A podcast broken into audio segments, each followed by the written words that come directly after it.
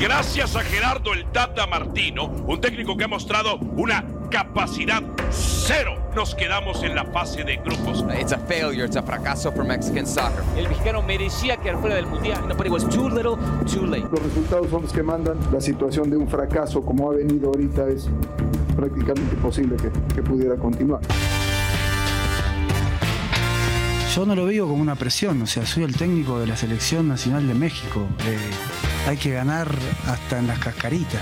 Diego Cocca, the right hire for El Tri. No. If I'm a fan, I'm disheartened by what I've seen. And you would hope for a home run swing. This is certainly not that. First set piece opportunity here, Rodriguez. Yes!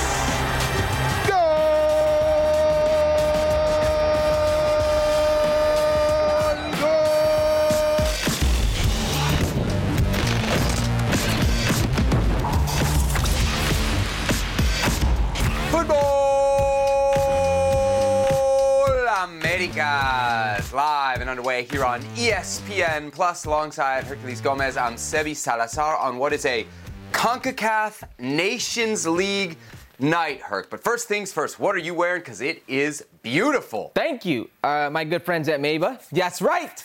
They sent me a jersey. The Oakland Roots actually sent me one as well. This one got first. Uh, this one got here first. Uh, there might be one for you. I don't know if they make children's large. though. Yes, yes. The same joke over and over again. We know. No, because I said I'm you tiny. small before now it's children's large. Okay. Uh, Detroit City. So we got a lot of USL representation uh, on the gear here on Futbol Americas tonight. Episode 232, Herculez Gomez. By the way, coming up, Mauricio Pedroza, moments away from joining us. Full reaction as Mexico and Suriname just wrapped up in the CONCACAF Nations League. We've, of course, heard, of course, got the latest on Balogun Watch. The guy. Folarin Balogun, right now in Orlando. Actually, tonight he was at the Orlando Magic game. Is that it's an correct? We'll have- official visit. He's doing the tour. Okay, all right, yeah, just like in the NCAA. Yes. We've got your ideal 11 for tomorrow's U.S. game against Grenada. We're going to get to that a little bit later in the mm-hmm, show. Mm-hmm. And then an NWSL season preview. The NWSL season kicking off this weekend. But let's start, Herc, with the highlights of the game that, as we just mentioned moments ago, wrapped up between Mexico and Suriname. Suriname, by the way, a team that you've been talking about a lot of late. Hey, shout out Caramelo. He's uh, everywhere and usually with a sponsor. Seven minutes in here. Piojo Alvarado, first uh, half chance for Mexico, draws a good save from the Suriname goalie. Yeah, look where Reyes is. Reyes is the guy who plays it back to him. That little wall pass right there. It's a good shot. Forces the save. But uh, hold up here, Seb. Yep, speaking of saves, Carlos Acevedo called into action. I mean, this was the first half for Mexico. They were second best at everything. They reacted instead of being proactive. Give up a shot like that. Acevedo, he does that very well in between the sticks. He's there. More from Suriname 20 minutes later. Hilterman, this guy was a problem all night. Hard shot, Acevedo holds on. Yeah, keep an eye on Kevin Alvarez. That right hand side was a problem the first half for Mexico. Hey, is this your guy Becker, Geraldo Becker? Geraldo Becker pulling the strings. Actually, one of the guys pulling the strings, my other man Diego in the center of the midfield, who's 35 by the way, doesn't look it. Into the second half, still scoreless. Huge chance for Suriname. Hurt they go over the bar. Yeah, Geraldo Becker doing very well. This is a good ball in. It's weak side. Julian Araujo goes to the nearest defender as he should right there. Naked and exposed on the second hand backside, and they miss. All right, so Mexico's in trouble. How they going to break through like they always do? A set piece goal, right? Yeah, Who, maybe. who we giving credit? Who we giving credit to here? Well, well, maybe a shade offside or not. It doesn't matter in the end, I guess. But uh, that would be, I guess, Charlie's goal. Don't know if Johan touched it. Mexico looking for a second. Uriel Antuna, pretty clear penalty here, yeah? Yeah, this is what Uriel Antuna does, though. I mean, he's very frustrating to watch at times because he has endless mm-hmm. opportunities, but he can create something like that. So Santiago Jimenez surely gonna no, no. Herc, uh, are the stats correct on this first competitive missed penalty for Santi Jimenez? Incredible. Still one nothing Mexico. 74th minute, another chance for Mexico, just wide. Yeah, it's Julian Araujo who was very bright when he came in, especially defensively. Got on the offensive third right there, had an opportunity, and Mexico started coming to life. They did, and in the 82nd minute, Mexico would find a second. Uriel Antuna. Yeah, and this is And what I'm talking goal. about with Uriel Antuna. He can create so much. I understand he's a frustrating player, but there's a reason so many coaches have vouched for him, have let him have those opportunities, and continue to give him those opportunities. Uh, there we see Diego Lainez did get in uh, off the bench for Mexico in the 2 0 win. I know a guy who had Mexico plus two and a half. Herc not very happy in this one. Not very happy as uh, Mexico does pick up the three points in CONCACAF. You had two and a half. I took the Mexico win and the under at two and a half. It paid well.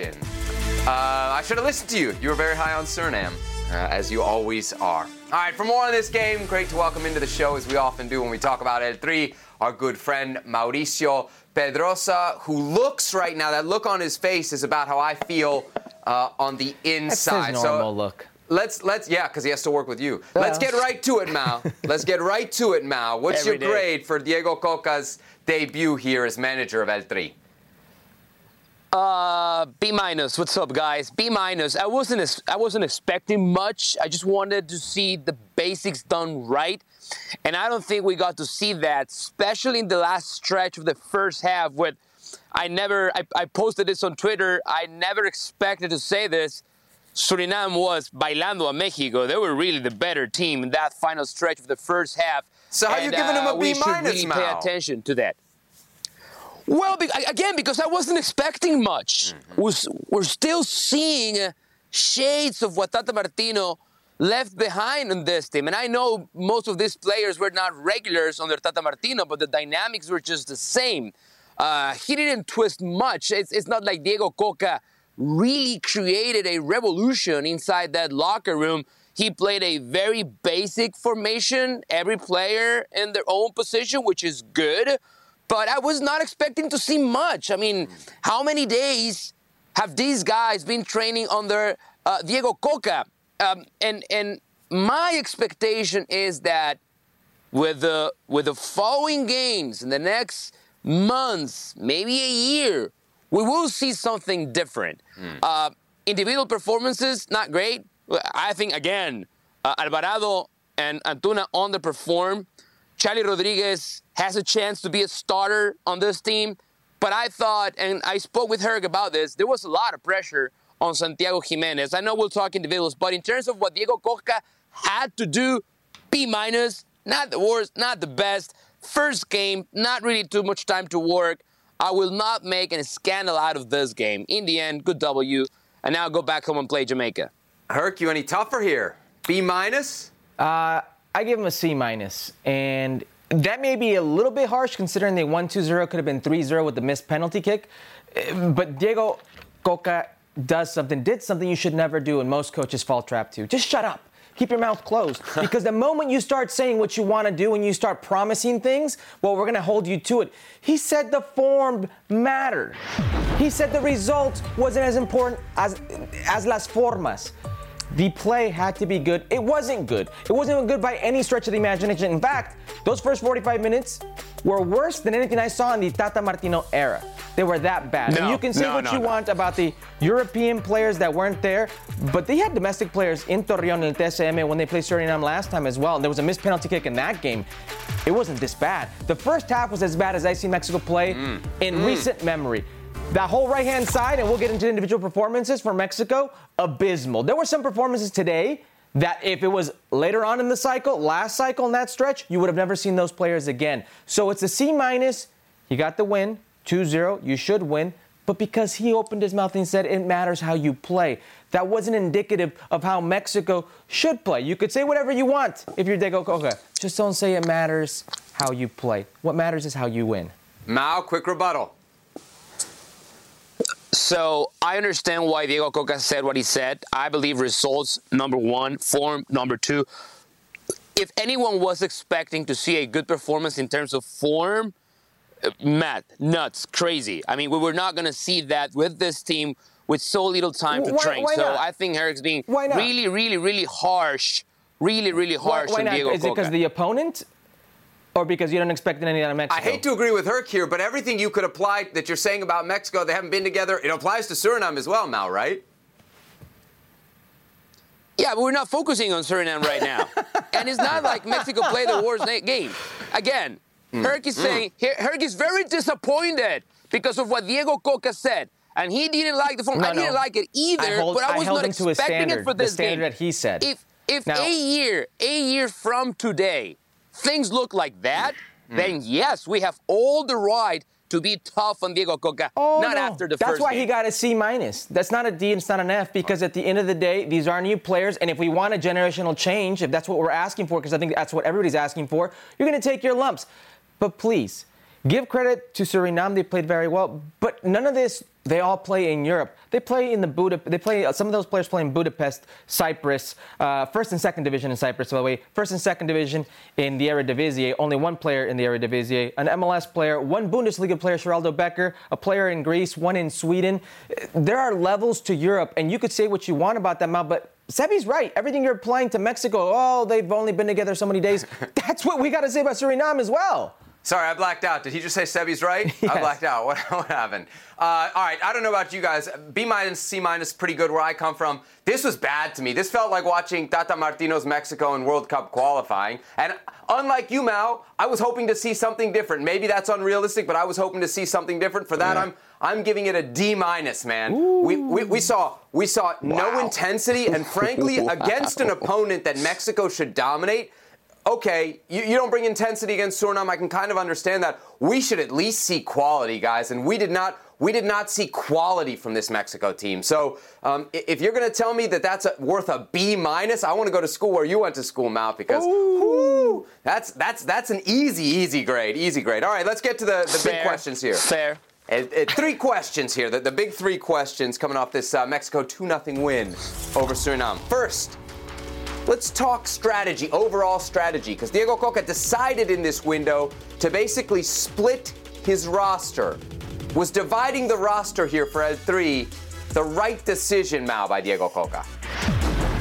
Yeah, it was the right decision. Um, there was no point in making many players make that double travel coming all the way from Europe. I know Santiago Jimenez had the, the possibility of just taking a straight flight to Suriname. That was a different case, but I thought it was a good idea. A lot of people are uh, in disbelief that why is he calling 30 some players for this international break? Well, because he has to see them.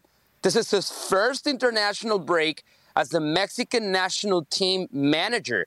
And if we want to see a generational change for this team, then the manager has to see a lot of players. So I thought it was a good idea to take one team to play to Suriname and then leaving the other team behind, making them train together, get some more extra reps, and then play them at Estadio Azteca against Jamaica. So in this specific scenario, I thought it was a good idea.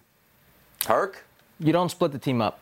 You don't make it a case where there's an A team and there's a B team. If you want to see how these young players react on the field, also see how they interact with these veterans. It's very important in the locker room. And I don't want to hear this about Diego Cocca needed to see them. Diego Cocca's been in Mexican football for quite some time. Okay? He's been coaching there for years. He sees these players week in and week out. He goes now that he's a national team coach to every single game. He talks to the players, he talks to the European players. Get them all together. It could have been a scenario, and they were very lucky.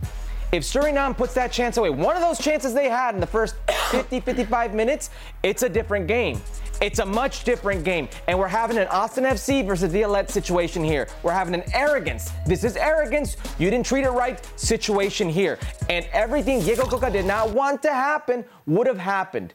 The pressure would have been immense if he didn't get a result this game. It almost backfired on him. You have to see these players with the big players. You have to unify the group and see how they interact. You can't just say A team, B team and try to get away with it. It's a risk because Mexico's not that deep. Mexico should be deep enough in theory to be able to have two teams that could compete at the CONCACAF Nations League level, I would think. But if we look back over the last, I don't know, year, I don't think you can look at that Mexican player pool and say that it's deep enough to really split the roster. It's a little bit of a, uh, a built-in excuse for him if things go wrong here. But I, I like it at the end of the day because if we remember, one of the things we talked about a lot with Tata Martino guys was the relationships with European clubs. I gotta think that Yeah. that's behind some of Yeah. this, right? That's behind some of this. Managing Edson Alvarez, Chucky Lozano, some of, some of those relationships. if Mexico can have better relationships with European clubs, uh, it could go a long way because we know that I'm sure wasn't the case Feyenoord is last time around. excited Go that ahead, Santi Mal. played on turf. Not and it, and it, and it's not only the clubs; it's also the relationship with the players. Let's Hmm. remember this is the this is the final stretch in European clubs once they go back and start playing with the with the respective clubs. So players like Chucky Lozano, maybe champion of Italy. Uh, Edson Alvarez fighting to catch Santiago Jimenez, and we already explained to Santiago Jimenez how different that scenario is. So that's also the, that that relationship with his own players. I understand where Herc is coming from. We do not split the team, having worked together. There'll be some other opportunities for that. There'll be an entire summer playing Gold Cup told me it was and important Nations to League him- to achieve that. But Wait for right now, right now, for this specific window, it was actually a very, very good idea to do what they just, what to, to do what ju- to do what they just did. All right, next up for Mexico, Jamaica. Based on what we saw tonight, or maybe what we didn't see tonight, who deserves to start against Jamaica for El Tri? Mao? None, none of them. No Well, one. you gave him a B minus. Brand What do you mean none of them? Uh, half the team should get a start Yeah, then. but I mean, in terms of deserve, but that's why I said individual performances were not great. Is that all on Diego Cocca? No. And we were grading Diego He picked the Cocca as the manager. So He th- picked the it's, a- it's, a- it's two, two different things. Two different things. Individual performances were not great. But the idea, Diego Cocca's idea, I thought that was the right idea. That's why I gave him a B minus. But none of these players showed something special. Uh, we all know what's going on in terms of who's going to be the goalkeeper. That's still going to be Memo Ochoa. It's fine that Carlos Acevedo has an eventual opportunity like today. But in the end, I don't want to see any of these guys starting for the Mexican national team for a crucial match. And I'm not calling the Jamaica match hmm. a crucial match. But in the end, I'm very happy to see a completely different starting 11 so that Diego Cocca can show us his idea and finally, finally, Herc is satisfied with the form of You the know, Mexican national he- he team with the A team. Mauricio says that he wouldn't call it a crucial match uh, against Jamaica. I would call any match in an Estadio Azteca a crucial match for the Mexican national team, given the circumstance, given what we saw the whole cycle and how they played Speaking in as a Estadio fan. Azteca. No, no, as a pundit. Because there's a major disconnect. that's, that was that was that was speaking as a fan. Like every every game at the Estadio Azteca is important. No, no, they're not. No, they're not? Not every game is Oh. a crucial game at the Estadio Azteca. okay, okay. That's that's the that's a fan. I'm sure. fan I'm sure that's something that no player, no coach, and no pundit would say. If you ask any fan, actually, they would tell you every match there would be crucial. Now, here's the thing, Matt. Oh, they don't always tell the Here's truth. the believe thing me. now. You're talking about Memo Ochoa and how that's not going to happen. This is the if there's only one winner today, it's Carlos Acevedo. And that's a reality. Everybody else, and maybe Julian Araujo to an extent, wow. and the players that came off the bench. As far as the starters, it's only Hmm. Acevedo. You look at the Mexican players that played, there was a clear lack of confidence. Physicality, it wasn't even comparable. They looked half a step slower to every player in Suriname. Not only physically, but speed of thought as well. And they looked scared. They looked like they were playing scared. Every 50 50 ball, they came out. They lost almost every 50 50 ball. They looked like they were hesitant to even uh, get into the attack because in transition, they would get, get beat. Excuse me. They looked not ready. So while you may say no player is ready, Acevedo may be ready for another start. In Jamaica, or sorry, in El Estadio Azteca versus Jamaica, it's absolutely crucial that they have a better showing. Man, Acevedo, I, I thought I saw him as kind of shaky in this game. He had a lot of action. Obviously, cleans a, a, a, a clean sheet, but He was I felt like there was some okay. Yeah. shaky moments. Uh, I, I, des- to say he I deserves mean, I a thought he was okay. I mean, he he's. Sorry, Seb, go. No, I, I, I just think it's a, it's a bit much. Go ahead, Mal. No, I was just gonna say, n- no one was expecting Carlos A- Acevedo to see this many action, right? That was that was the thing. Regardless if he was man of the match, Guillermo Ochoa is the goalkeeper of the Mexican national team. So it doesn't matter how how good he is. We all know who's starting the, the big games, the crucial games, because not Yeah. every game is a crucial game.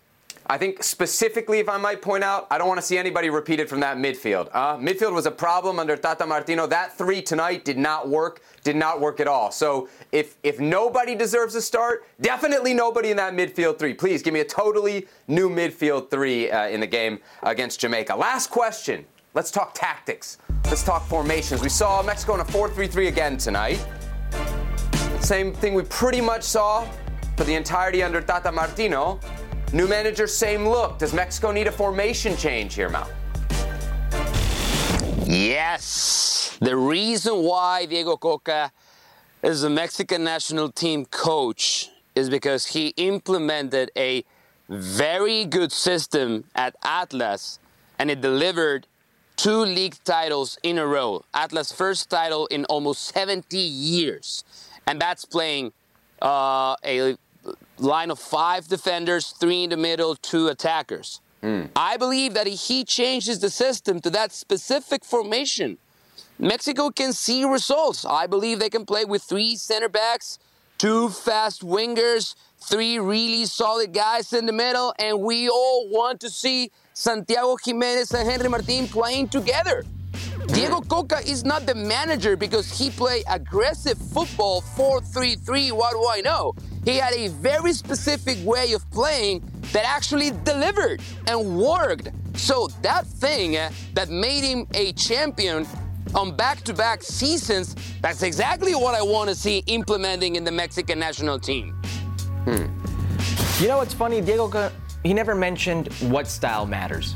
He just mentioned that style matters. It's, it's important that you play well. He didn't say what is playing well. So Mao's right. This backline of five with two up top, it was a very defensive system, and they countered very well with two very good players up top. Julio Furch, who's an absolute tree. He's an animal. He's very physical presence. Mm-hmm. And then there's a Julian Quinones.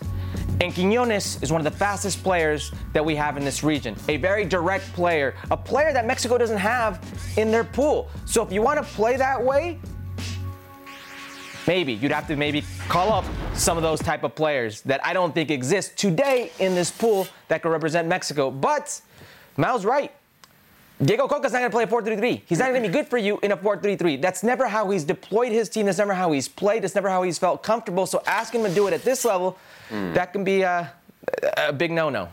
Herc, real quick on Mao's point about, about seeing two up top, right? Because I feel like no matter what we see, especially tonight, you have kind of the, the lone ranger striker. Do you, do you like Mao's suggestion? Henry Martin, Santiago Jimenez as a two man workforce up top? I don't mind it. The, the good thing there is they're, they're not like for like. Santi Jimenez is much more mobile. He's much more direct. He, he's a lot faster. Uh, he could also play that back to goal, but I don't necessarily think I like him back to goal like I do Henry. Henry's a much more of a bulldozer tank type. Uh, and, and Henry's got qualities that could benefit the other, but they're not like for like in the terms of Quinones and Furche. I just told you. There's a big, big disparity in the two sets of players there. Just style. You can say what you want about quality, but just style, they're very different. Yeah. Hey, Go ahead, Mao. if if they play two guys up front, the race is Chucky Lozano and either Henry Martin Yeah. or Santiago Jimenez. Yeah.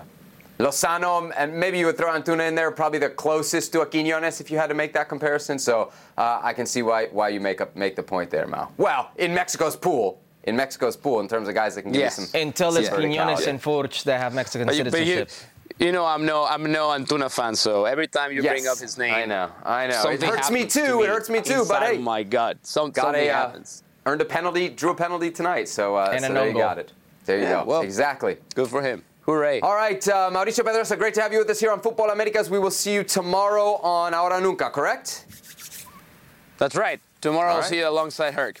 Venga. Uh, All later, right, guys. uh, great stuff. Best show on ESPN Deportes, hands down. Ahora Nunca, make sure to check it out. Check this out. League A, Group A of the CONCACAF Nations League. Mexico, Jamaica, and Suriname. Suriname gets relegated, no? Uh, looks like it, yeah. Mexico, uh, with those three points, have clinched at least a spot in the Gold Cup uh, and looking to clinch the top spot in the group in the finals against Jamaica. 10 seconds on the clock. How many things can you name that are always growing? Your relationships, your skills, your customer base. How about businesses on Shopify? Shopify is the global commerce platform that helps you sell at every stage of your business. From the launch your online shop stage to the first real life store stage, all the way to the did we just hit a million orders stage. Shopify's there to help you grow. Sign up for a $1 per month trial period at shopify.com slash network, all lowercase. Go to shopify.com slash network now to grow your business, no matter what stage you're in. Shopify.com slash network. Now, let's talk about the play of the week. The pressure to follow up Hypnotic and Cognac, weighing heavy on the team. Hypnotic was in the cup, blue, and ready for the play. And boom! Añejo Tequila came in with a smooth assist to Hypnotic's tropical fruit finish. Shaken, strained, poured. It was green and good! The playmaking splash shifted the tempo. Another great cocktail from the Hypnotic team. Every season is Hypnotic and Tequila season. Hypnotic Liqueur, Bardstown, Kentucky, 17% alcohol by volume. Hypnotic reminds you to think wisely, drink wisely.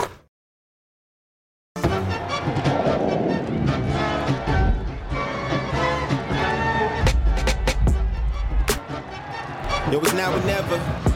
Paul Arriola. Sliding it through. Chance for. This one takes. Working seven days a week. Working, working, working seven days a week. Here scores Arriola.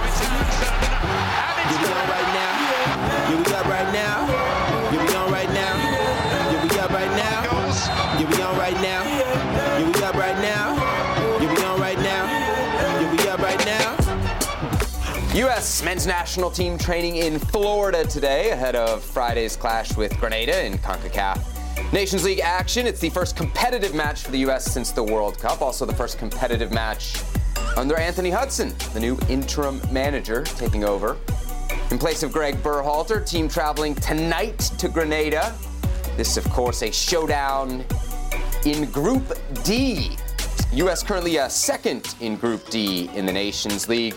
They need one point over their next two games to clinch a Gold Cup ticket, two points over their next two games to win the group and earn that spot in the finals later this summer. Let's hear from camp first from Christian Pulisic on his fitness, and then from Anthony Hudson on the U.S. and their style of play.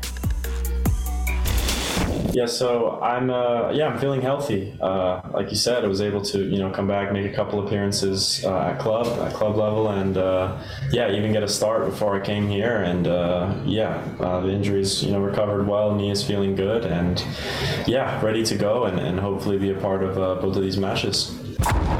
Yeah, and I would say for us, look, I think we, you know, the last three or four years, there's been, and I've said this many times, um, a lot of good work has been done. Okay, by obviously the previous uh, coach, Greg did a great job. The staff, I thought the players did an excellent job at the World Cup. Um, and we are just focused on progressing it. You know, we we we want to play uh, the same style of play of, of how we've been doing things, we, we, we just want to progress it. That's where we're at. All right, so here's Herc's ideal 11 versus Grenada on Friday night. Uh, quickly, Herc, why don't you hit on the guys that we're not about to focus on? Just run through them real quick why you chose them. All right, Antonee Robinson, Dest. Uh, gonna go with the uh, secure back line. Miles Robinson, I want to see him back in the mix. He was one of the better defenders before his injury, so I'd like to see him now with what would be a first choice uh, back line, and also uh, players like Musah um, and uh, Pulisic. I want to see those guys in the mix. All right. Because Uh, we're gonna talk about a few others. Yes, yeah, nice 11 there. I like that back line. I like the uh, Tim Ream Miles Robinson combination there at the back. All right, so let's start actually in goal. Shall we? There we go. Uh, how secure do you think Matt Turner's spot is? Because we got some other guys in camp that are playing pretty well and have some some hype, some buzz around them. Oh yeah. Yeah. okay. No, this is his to lose. It, it, that's that's the situation right now. Mm-hmm. Um, Stellar World Cup posted two clean sheets. It's something that's not been done since like the 1930 World Cup by a U.S. men's national team goalkeeper. Uh, he's really coming into his own. That move to Arsenal has really lifted him to a higher level. Uh, and, and right now, honestly, from being a World Cup goalkeeper, the, the starter, number one player, to you, who you see is backing him up, I think there's a, a level in between the other two. That's a reality. Yeah, I think Zach Steffen's coming into his own right now, but this is Matt Turner's to lose. He didn't have his best game in the first leg of the Europa League tie against Sporting. He gets benched in the second leg. At this point, I mean, I don't see too many more appearances for him this season. I think he's going to end up with seven or eight. Like, how worried were you about that benching when it comes to Turner? Because that's really your concern, right? You look at a guy like Well, Steffen. that was he's, your he's- concern. it he's wasn't playing my well right now. I didn't think it was a concern for Steffen, and apparently the role switched. You know, so that's for you.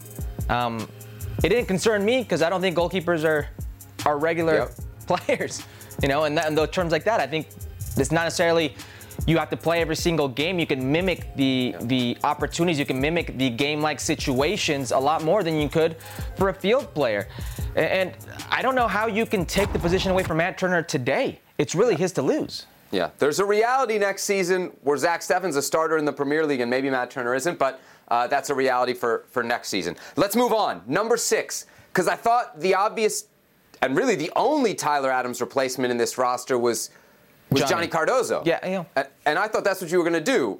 Obviously, Right. you didn't. So, so talk me through the decision making there in the midfield and what you're looking at. Well, it goes in play with the opponents. Uh, last time these two played, it was 5-0 for the U.S. Uh, men's national team. Actually, Jesus Ferreira dropped the poker. You're going to have more of the ball. So if you're going to have more of the ball, you don't need somebody, a midfielder, sitting and protecting that back line so much. I'm actually doing a triple uh, midfield right there. Uh, it's going to be like a piston. So two go, one stays, one always protects, and it's ever fluid. Luca De La Torre, Weston McKennie. You also have Yunus Musah. There is no you're the set man, you stay, because as we know with Weston McKennie, that's going to be very difficult. He's got that instinct to go, to hunt, to go look for the ball, to be that box to box. Luca De La Torre can play make from a deep position, so he could also sit in there. And Yunus likes to drive, but he's technical and tactical enough to know that he can sit if the other two are there. So it's a fluid midfield, and because I think they're to have the majority of the or the lion's share of the Right. ball, um, you don't need that natural six.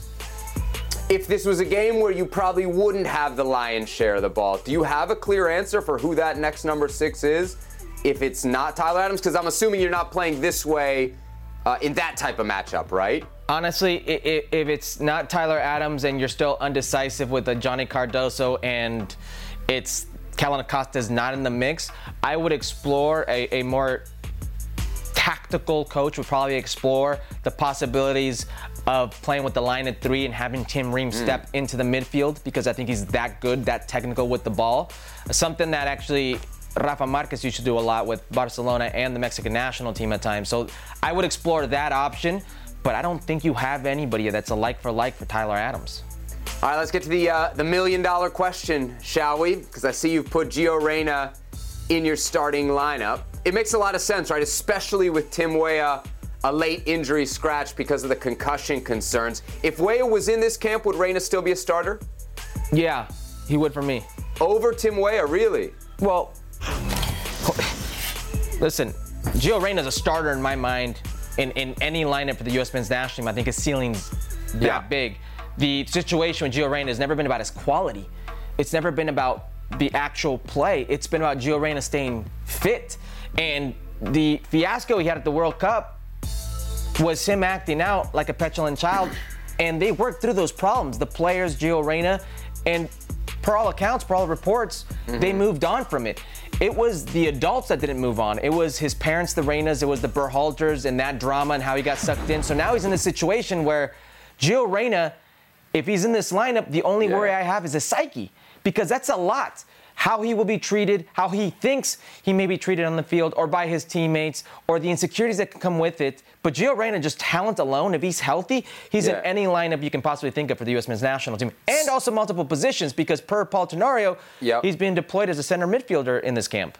Yeah. So it was interesting, right? Because, like, I think maybe after the World Cup, when you started looking at Gio Reyna coming and playing at Dortmund, you were like, all right, he's on fire. But then basically there's been nothing but DNP since then, almost like from, from red hot to ice cold. Is this a player, and as a former player, I'm kind of surprised to hear you say this, that, like, independent of form, he has to play? Well, I don't think form's ever been an issue with Gio Reyna. It's been injury. I mean, would you? Can you think of an right now, era where it was recent, form? yeah, in the in the last month or so, right? In the last month or so, he's been fit. He's been on the bench, but he's been a, a an unused sub, so he's Right. available but not playing. That to me would suggest a dip in form. Certainly after the the hot start when he came back from the World Cup. What you're saying is this guy's so good that even when his form's down, you got to play him. Yeah, you're saying it's form. I don't think it's a dip in form. I think there's something else there. Either something that at Dortmund they think it's physical, that So they're holding him independent, back, independent of form, independent of even playing time, he should play.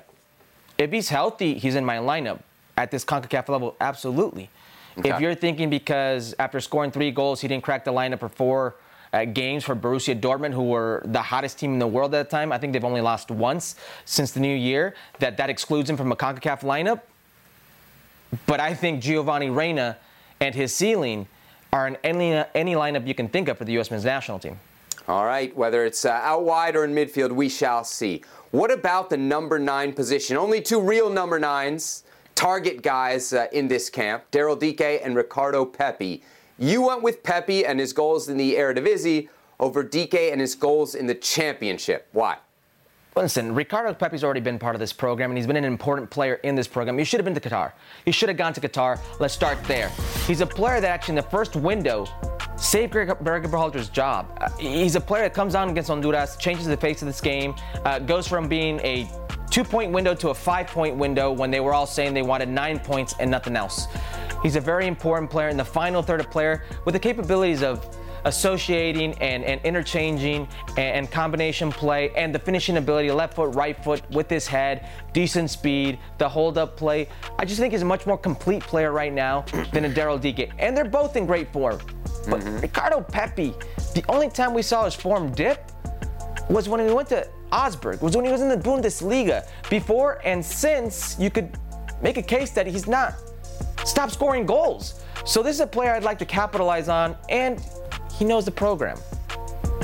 Ricardo Pepi, nine goals in 21 in the Dutch top flight. Uh, Dike, seven goals in 19 in the championship. Three assists for Pepi, just one for Daryl Dike. Herc, uh, is the meme appropriate here? Why not both? Would you like to see uh, two up front for the U.S.? Who do you sacrifice? Is it Giovanni Reyna? Mm, is it shout.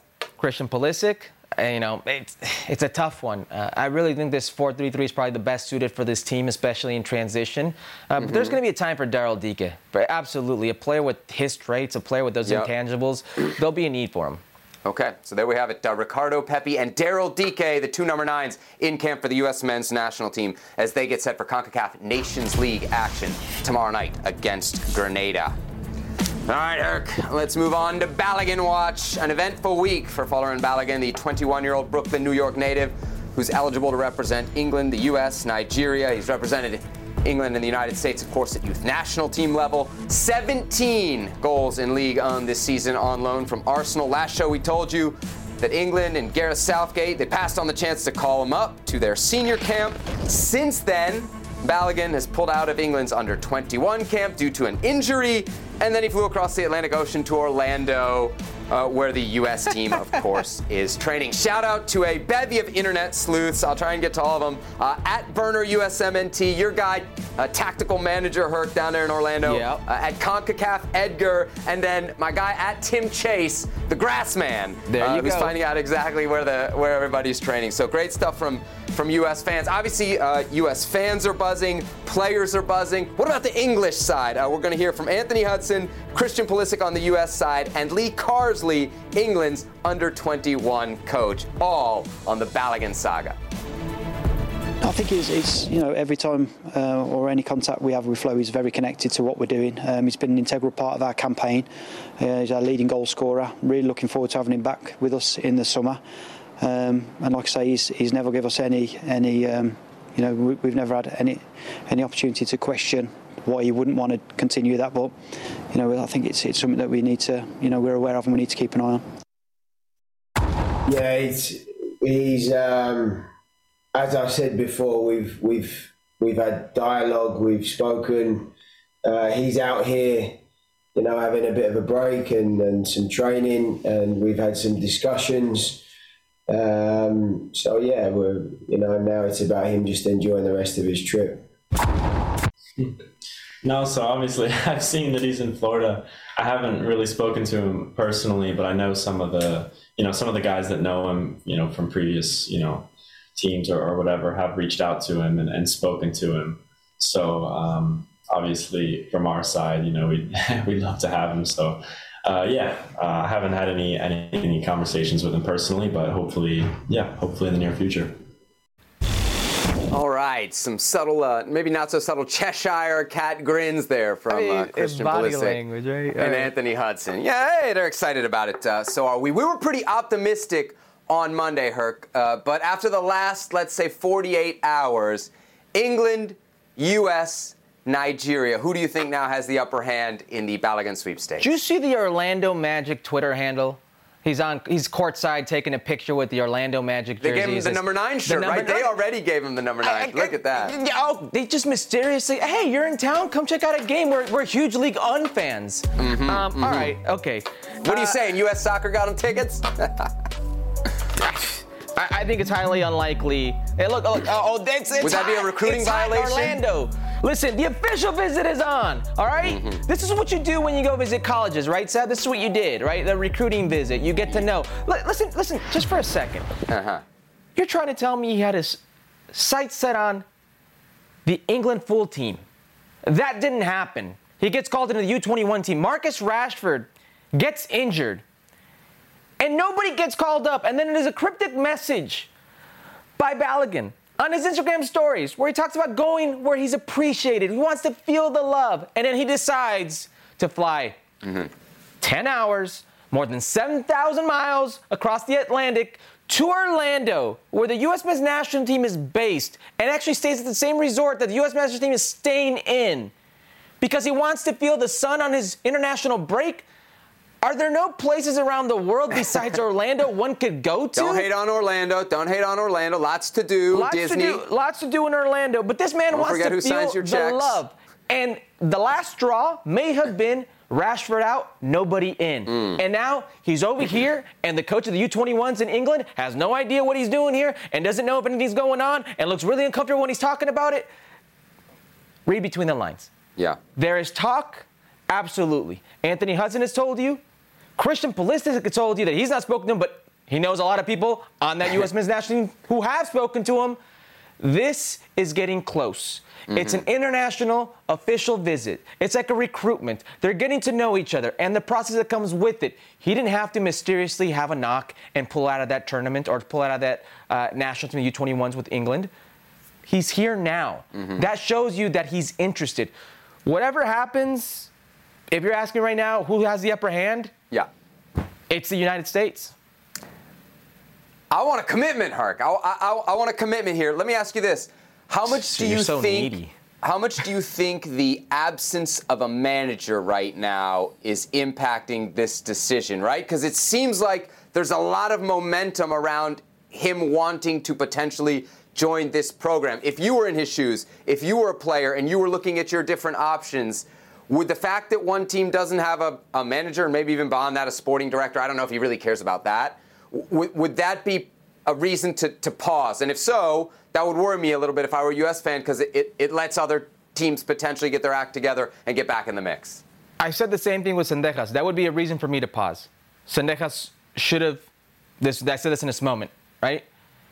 Wait a second. One team doesn't have a sporting director nor a coach. You know, like I want to see what happens here. That's not the case anymore because he's been talking to Greg Berhalter and Anthony Hudson was with him with Greg Berhalter, and now Anthony Hudson is in communication, and there seems to be a lot of communication with the U.S. men's national team players. I, I think he's gone past of this of like, well, the next coach could impact this decision. Right. I, I think he's already past that. I think he's Yeah. thinking, all right, where do we go from here? Yeah. He left one team's camp, didn't want to be in one team's camp, just to be around the other team's camp, right? I- think that tells you something. Also, we gave credit to some of the internet sleuths. Let's just generally give credit to USMNT fandom online, Herc. We know it's been called toxic in the past. If you see Balogun's Instagram right now, it is blown up with US fans. If he ends up choosing the US, and remember the I want to feel appreciated, the US fans on social media definitely played a role. Yeah. They're letting him know he would be beloved here. Don't let anybody tell you how to enjoy your football. There is no gatekeeping when it comes to Mm, this. You mm. enjoy it however you see fit, responsibly. Okay. Huh. Enjoy responsibly. Great, great advice from one Herculez Gomez. All right, uh, lots of people are talking about Greg Berhalter, Herc, and lots of people have very nice things to say about the man who managed the U.S. men's national team at the last World Cup. Added to that list today, Tim Ream and Matt Turner. Let's listen in. I think bringing him back is is a familiarity. Um, it's you know a, a, the togetherness that he brought to the to the team um, after it was very very much kind of sporadic and and um, fractured um, when he when he first came in, and it was a, a, big transition with, with a lot of new guys coming into the program. I think he, he did a fantastic job in, in that aspect, and um, you know he put and laid very very good foundations for for the team. Um, whether he comes back or not is. You know, for, for us as players, it, uh, I've said this previously. It's not it's not something that, that we, we really worry about um, or are concerned um, about because it's not, you know, it's not our job to hire um, you know that for that position. So, um, listen, who if they bring him back, obviously we'll we'll we'll continue to work on him. If if they don't, we'll continue to work under somebody else, and that's just that's the nature of, of what we do as as players.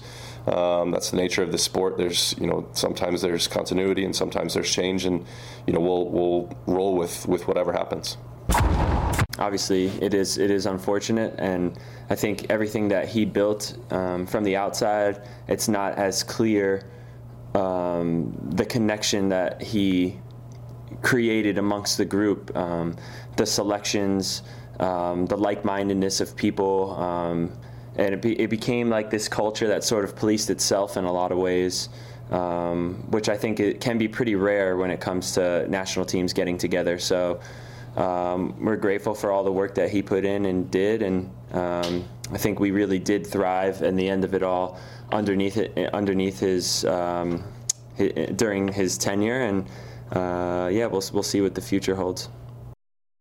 Okay, Herc, there we have it. More players publicly backing Greg Berhalter, who is still a candidate yeah. for the U.S. job. Something, nothing, or everything. Yeah, it's it's something. Absolutely, it can't be nothing when when pillars of the U.S. men's national team come out and talk, right? Um, each and every single one of the players that we've heard, Christian Pulisic, um, Matt Turner, Tim Ream, have spoken positively about the return of Greg Berhalter. There's a reason for that.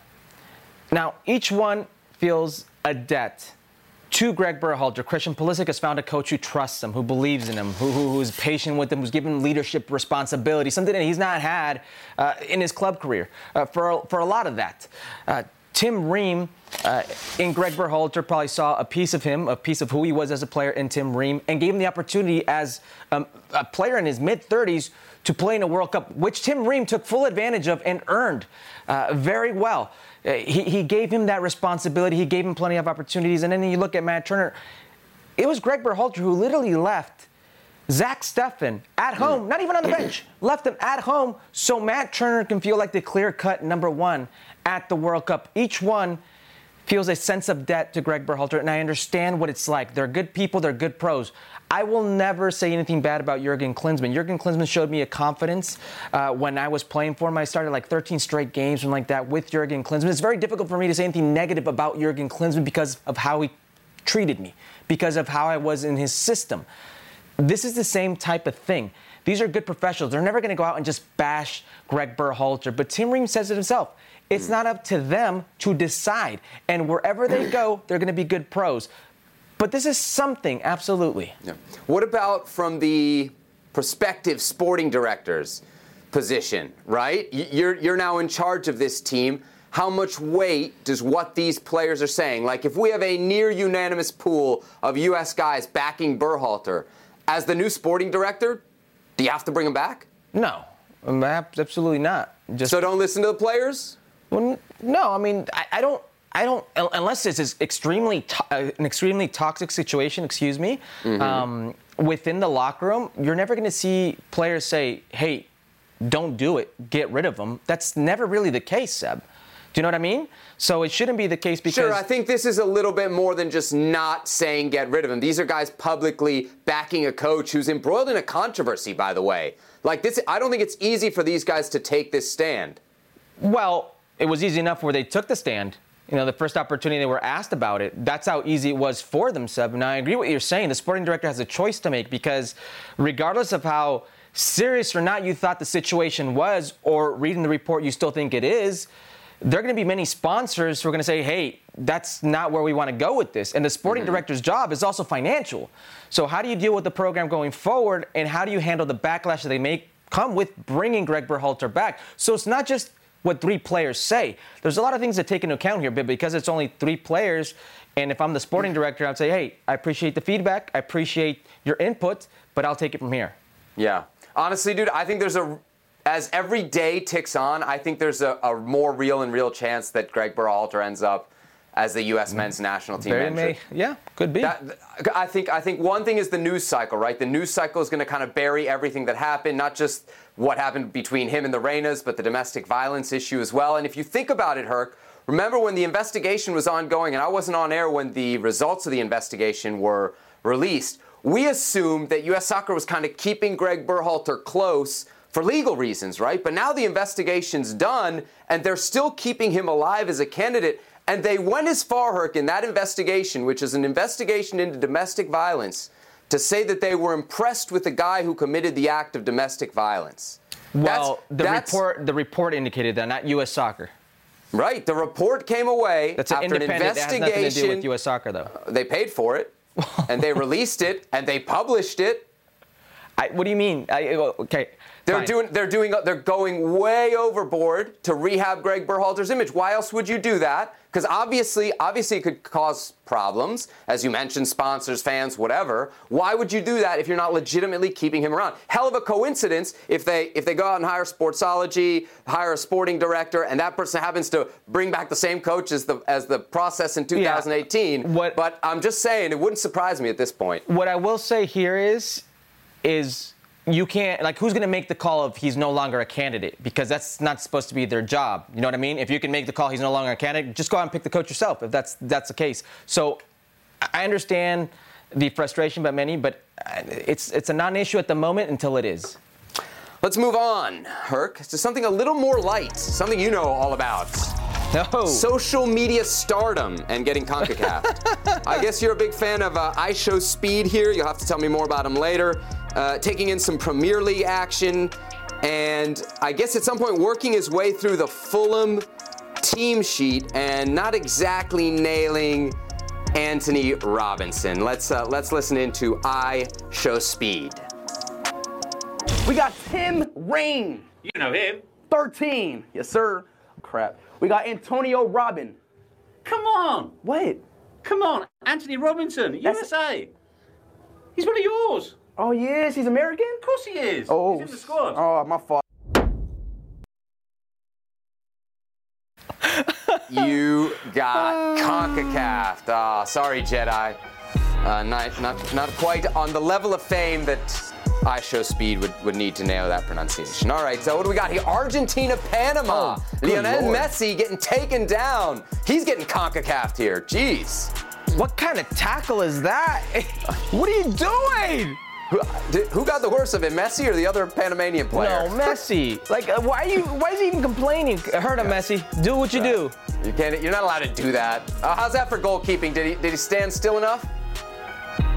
Did I he mean, show what, enough respect? what are you gonna do there?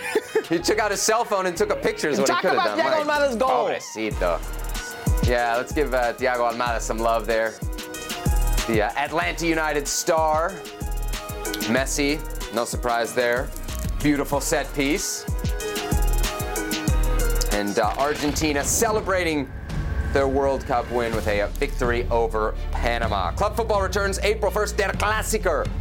Bayern Munich with a new manager, by the way, against Borussia Dortmund. Maybe we'll get a Alphonso Davies, Gio Reyna showdown for the top spot in the Bundesliga. Again, that's Saturday, April 1st, noon Eastern Time, 9 a.m. Pacific on ABC.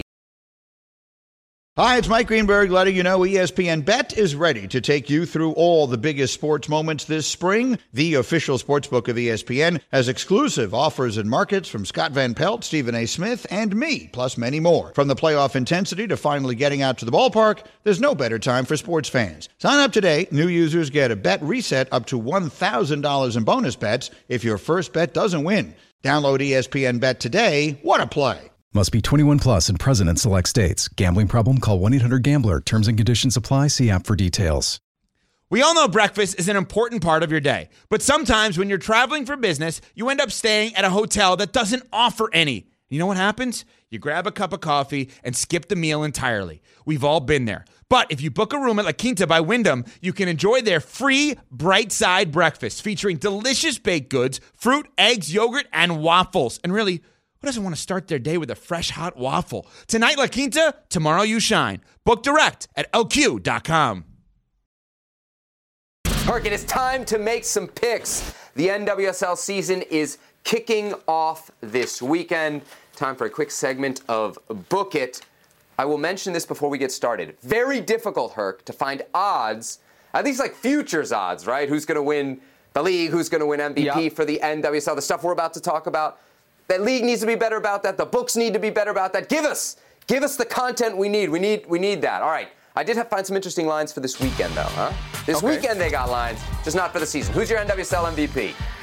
Well, hold on, hold on. Let me get the nominee. These are the five nominees from last year, so we're we're, we're kind of limiting the field. Naomi Girma Debinha, who's changed teams to Kansas City, Mallory Swanson, formerly Pugh, Sophia Smith, and Alex Morgan. Who you got? Uh, I'm going with Sophia Smith. I'm going back to back MVP campaigns for Sophia Smith. Listen, uh, when you're a MVP candidate, you got to have a good team around you. And, and Portland's one of the best teams, if, if not the best, just on paper. Sophia Smith, I firmly believe the reason we were talking about Mallory Swanson and the U.S. women's national team and how good she was as of late was because Sophia Smith was injured. She had a foot injury, wasn't there. I expect her to come back to her winning ways. She's been there, done that. I think she's going to come into her own even more with a stellar team like Portland. It's an easy choice for me. All right. Hard, I mean, hard hard to bet against Sophia Smith. One because she's a uh, a recent guest on Futbol Americas, right. but also uh, because she is uh, coming off that great season in 2022, both club and on the international Who you scene. taking? But I, I will disagree with you. I will disagree Oh, with you. shocker. I'm going with Mallory Swanson, of course, uh, formerly Mallory Pugh. Why?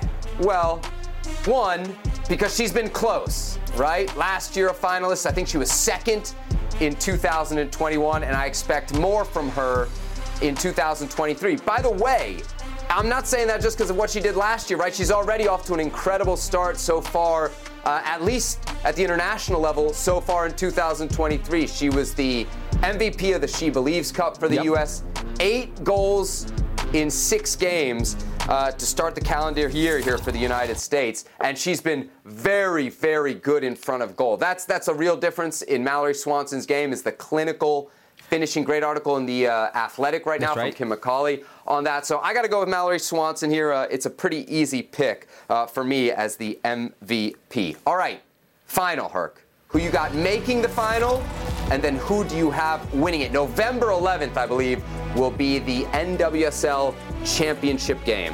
What? There's two. There's two. Uh, what was it? Last year's expansion teams are now candidates for the final. What's up with production? Uh, listen, I'm taking Portland Thorns to go back. Uh, listen, uh, what can you say about that roster? Sophia Smith, MVP. Yeah. You have uh, Sinclair, Crystal Dunn. Sorry, did you just criticize production and then pick Angel City? Hold on, I'm, I'm gonna get to it. I've spoken about Portland. Everybody knows how good Portland. And by the way, once that sell, because it's gonna be imminent, once that sell goes through, they're gonna be even better than they were before. It's gonna be a ridiculous thing in Portland. Angel City. Angel City had a problem last year. They couldn't finish. Okay, uh, it's a team that put on a great show. I went to a lot of games, but couldn't put the ball in the back of the net. Cindy LaRue came in. Uh, now she have a full season. Uh, on top of Cindy LaRue, you're going to get Christen Press back. Christen Press, who, if she's anywhere near the level she was before that injury, can do wonders for this team.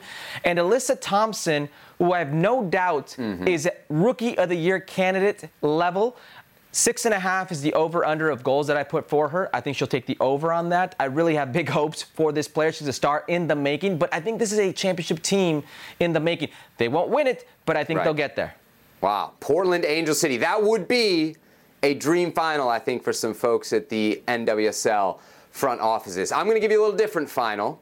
And I'm going to go with two teams that have, uh, again, kind of like in my pick for Mallory Swanson MVP, been very close in recent years. I'm going Kansas City against OL Reign. Of course, Kansas City makes the final last year, loses to Portland, who you picked to make it back to the final. Uh, and OL Reign, your Shield winners last year, second in the league before that, but have bowed out in the semifinals each of the last two years. Some bad luck in the postseason. They got a good manager, though. Uh, Laura Harvey, a very, very savvy manager, so I think they'll be back in that mix. And I like them this year to get over the hump and reach the final. As far as Kansas City is concerned, there's two reasons I'm picking this team. And there's a lot of credit that goes to organizations like San Diego and Angel City for all that they've done moving the league forward. They sell a lot of tickets. The investment Kansas City is making in facilities, right? Mm-hmm. Real facilities is game changing. And I think that investment is going to be rewarded. Plus, you bring an MVP caliber player in Debinha into the mix on a team that was in the finals a year ago. I, I, I like Kansas City and OL Reign uh, to make a run to the finals. And if it is OL Reign, maybe a little last dance magic for Megan Rapinoe Ooh, coming there off you go. Uh, her World Cup on to Kansas City, them to a what I love about NWSL is the parity. They went from like worst to being a contender Mhm. in the final the next year. Yeah. And what I don't like about the NWSL is the parity. As a Washington Spirit fan, they went from winning it all in 2021 to a terrible season in 2022. Why did you pick Washington then? Steady, steady. no, no, I don't want. I don't want to jinx them. Uh, more NWSL news. San Diego Wave have signed 15-year-old forward Melanie Barcenas to a three-year contract, making her the youngest player ever to sign a pro deal with the NWSL. She's played for the United States at youth national team level and joins San Diego thanks to the NWSL's new under 18 entry mechanism, which we're seeing more and more of across the league.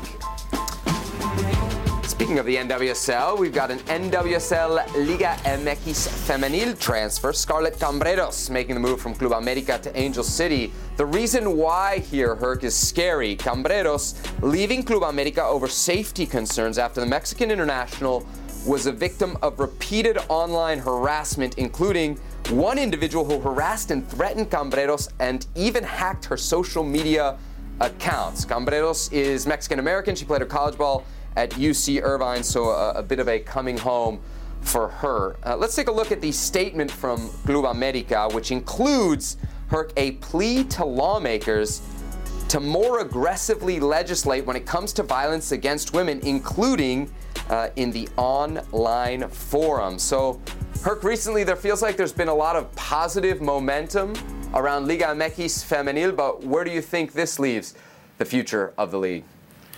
It's it's it's really sad and also embarrassing because the way that the league responds when they finally put out a statement mm. i- is they're like wishing her well and then boasting the numbers of her minutes played and like the social numbers online and whatnot. It's an embarrassment on all accounts.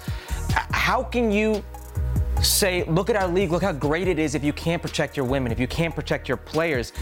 I- In recent memory, it's Scarlett Camberos, Selene uh, Val- Valera, it's Greta Espinoza, Norma Palafox, uh, Jana Gutierrez. So many women that have played in Liga MX Femenil that have not been protected, that have received some sort of harassment or gone further than that, where they had to go to the authorities and haven't felt protected by said authorities. In a country like Mexico, it's a very beautiful country, but we know the history with uh, femicide in Mexico. We know the history of them not being able to protect their women, and now it's bleeding over to Liga MX Femenil.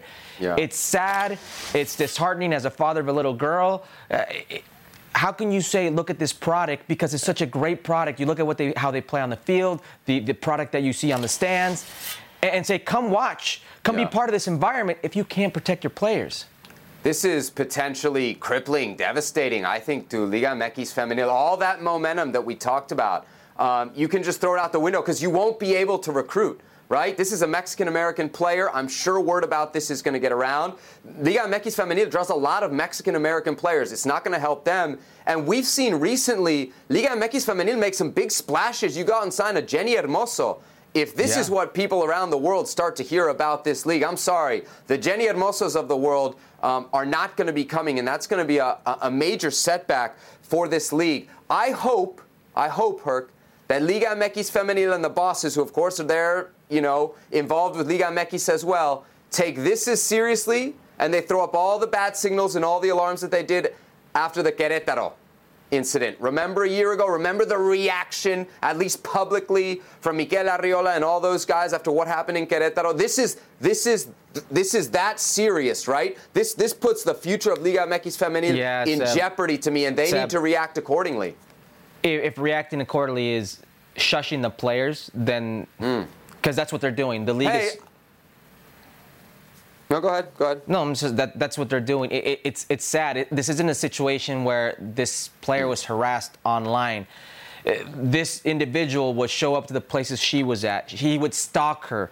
There was a restraining order on him. He then hacks her accounts and then uh, falsifies information, posts pictures, etc. Completely ruined her life where she wanted to uproot and leave a country because she felt unsafe.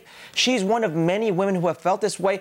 Not just in Mexico, but in Liga MX. We're talking about playing a sport. You should never, you should never feel unsafe because of a sport. It's embarrassing. Yeah. Uh, Club America is not just a soccer club, by the way, huh? It's also a linked to a television network. It's a very powerful entity culturally in Mexico. So if Club America, uh, you know, can move some of its pieces, maybe something can be done to to, to better the situation for the players there in Liga MX Femenil. With everyone fighting for attention, how can your business stand out and connect with customers? Easy. Get Constant Contact. Constant Contact's award winning marketing platform has helped millions of small businesses stand out, stay top of mind, and see big results fast. Constant Contact makes it easy to promote your business with powerful tools like email and SMS marketing, social media posting, and even events management. With Constant Contact, you'll reach new audiences, grow your customer list, and communicate more effectively to sell more, raise more, and fast track growth. Don't know much about marketing? No sweat. Constant Contact's rating assistance tools and automation features help you say the right thing at the right time every time. Plus, you can send with confidence, knowing your emails are actually reaching your customers thanks to Constant Contact's best in class 97% deliverability rate. Tackle any challenge with Constant Contact's expert live customer support. Plus, everything's backed by their 30 day money back guarantee. So get going and start growing your business today with a free trial at constantcontact.com. Just go to constantcontact.com right now. Constant Contact, helping the small stand tall. ConstantContact.com.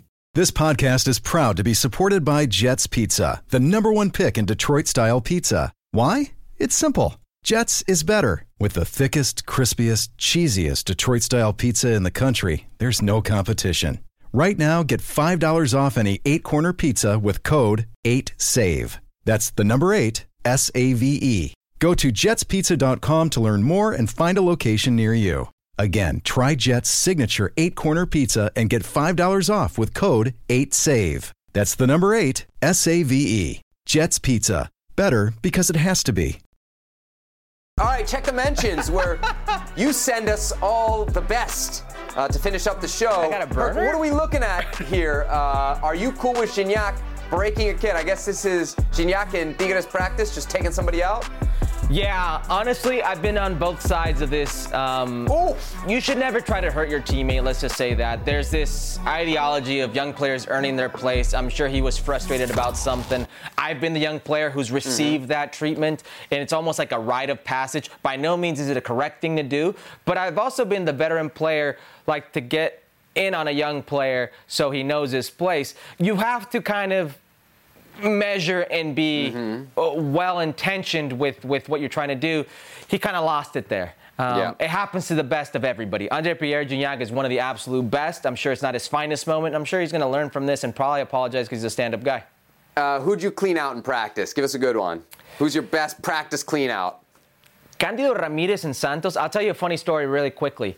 Uh, I, Michael Harrington and myself, uh, we were friends. Well, we are friends, and, and we we got tough in one training session. Like we were gonna do something. You know, I was a little bit older, almost like you know late 20s. He was like early 20s, and all of a sudden, you know, pushing each other like we're gonna do something, and everybody's gonna come in like ah no, let's break it up, and we're sitting here like no, let me go. Peter Vermes comes over, let him go. and, and Michael Harrington and I kind of both looked at each other like, man, you lucky, you know, like, like, what do you do? Like it, was That's over. it. It was over. Yeah. Tough guy, Herculez Gomez. All right, uh, what's next on Check the Mentions here on Futbol Americas? Okay, Jogotaka, frequent contributor, asks, sometimes uses uh, two strikers. Feyenoord sometimes uses two strikers, playing Santi Jimenez uh, next to Danilo. Would a Santi Jimenez Henry Martin partnership work up front? You shouldn't have killed the question in the segment, Seb. Yes, yes. Uh, could it work? What do you think? Well, I answered. You tell me what you Yes. think. You didn't answer. Um, well, to your point about the the five three two that we saw in Atlas, it, it wouldn't really be the same, right? You'd really have to have somebody that performs a different role to be the Quinones type. There isn't a Quinones Okay, in let the me pool, change it for you. But it's an Antuna or a Chucky. I, I would like. I wouldn't mind seeing this. They're change two it for very. you. They're very goal dangerous players. I love it. Let me change it for you. Mm-hmm. Would you accept, because there's a lot of talk about Julio Furch and Quinones being Mexican naturalized Yes, citizens. yes. Would you accept them on a Let's go. team? Okay. The deeper the pool gets, the better. That's all I wanna Honestly, as, as far as this is concerned, I would love to see it just because I'm desperate, Herc. I'm desperate to see something different up top, and it's been a while since we saw Tridente that worked it all for Mexico. Last question here on Check the Mentions on this Thursday edition of Futbol Americas. Can a U.S., Mexico, and Canada combined team, uh, and it still wouldn't win the World Cup? Am I wrong? Come on, Shank, open netter. Where's your CONCACAF pride, Herc? What do you think? A CONCACAF, USA, Mexico best combined squad. How would they do in a World Cup? No, no. No. Until I mean, we're have- talking about the USA maybe making a semifinal run in 2026. You don't think a, a combined 11 could no could get to a final, win no, it all? it said win it. Not, it didn't say get to a final. It said win it. It didn't say make a semifinal appearance. It said win it. There's a big difference Mhm. between a semifinal appearance and actually winning it. And until your club, your team, I'm sorry, I shouldn't say club, until your national team, until your actual team that you have, have the majority of its players and they're all elite world class players, until there's one world class player, no, that the, the issue is no. It's, it'd be very difficult. I don't think there's ever been a, a nation to win a World Cup without an or like a world class player. Okay, there we have it. Uh, that'd be an interesting 11. We should do that exercise sometime. I'm sure it would be good. And, a, and an interesting 18 and an interesting 26 beyond that. All right, uh, Monday night, Herc, a programming note.